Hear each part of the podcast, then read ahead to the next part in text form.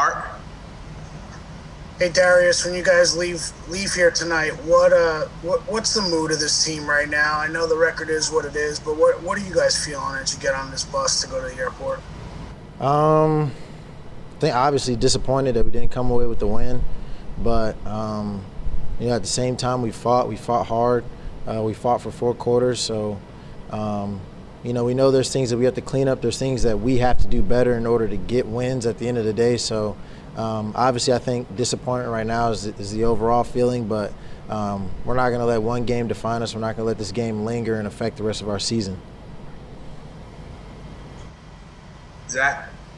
Hey Darius, um, you guys haven't had a passing touchdown, I believe, since week one. I, I, I guess why, why, do you think you, you, guys haven't been able to like close out drives with scores and from the in the from the passing attack in particular? I guess why do you think you guys have struggled in that way?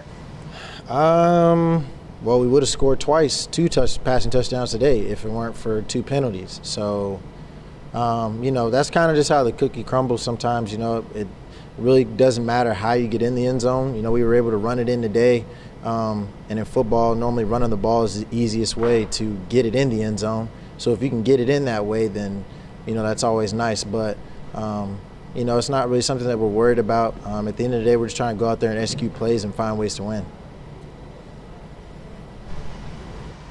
John Leonard. Darius, you played quite a game today, frankly. I mean, the, the one handed catch coming back to the ball and those extended plays. I mean, you know, do you walk away feeling good about that? Um, do you and Daniel walk away feeling good about kind of the connection you guys showed again in a game like this, or are you stuck on, you know, 0 and 5? Um, I mean, we're both competitors. We both want to win. We're both fighting hard to win. So you know, the first thing off the top of your mind is is we didn't get the win. So regardless of how many plays we made or or what we did, it, it wasn't enough to win the game. So um, for right now, that's kind of the over the overall kind of forefront thought uh, in my mind, at least. We'll take two more, Duggan and Lombardo. Duggan. Uh, hey Darius, uh, there's more noise about Daniel than you know any point in his career. A lot of you know critics kind of coming to the surface. As a guy who's you know in the locker room on the field with him, what's your level of confidence in him right now? It's through the roof. Um, I believe every ball that comes off his hand is going to be on the money, and if you, if you watch him play, you watch him throw the ball, it normally is. So um, it doesn't affect my view of him, what other people have to say about him. At the end of the day, I work with him every day. I play with him every game. I know what he brings to the table. So um, nothing anybody is going to say from the outside is going to affect my belief or view of him. Thanks.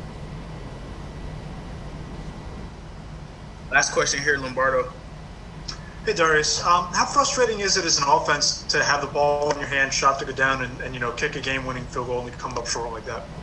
One more time, I didn't catch the end of that. How frustrating was it to get the ball back at the end of the game with the chance to drive downfield and you know potentially kick a game-winning field goal and then to come up short?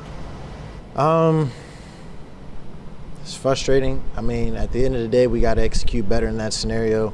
Uh, we didn't execute the plays call well enough to be able to move the ball down the field to get it in a position for a kick or a touchdown. So um, ultimately, that's something that we're going to have to uh, look at on the film uh, tomorrow or, or, or, Monday rather, and um, get figured out.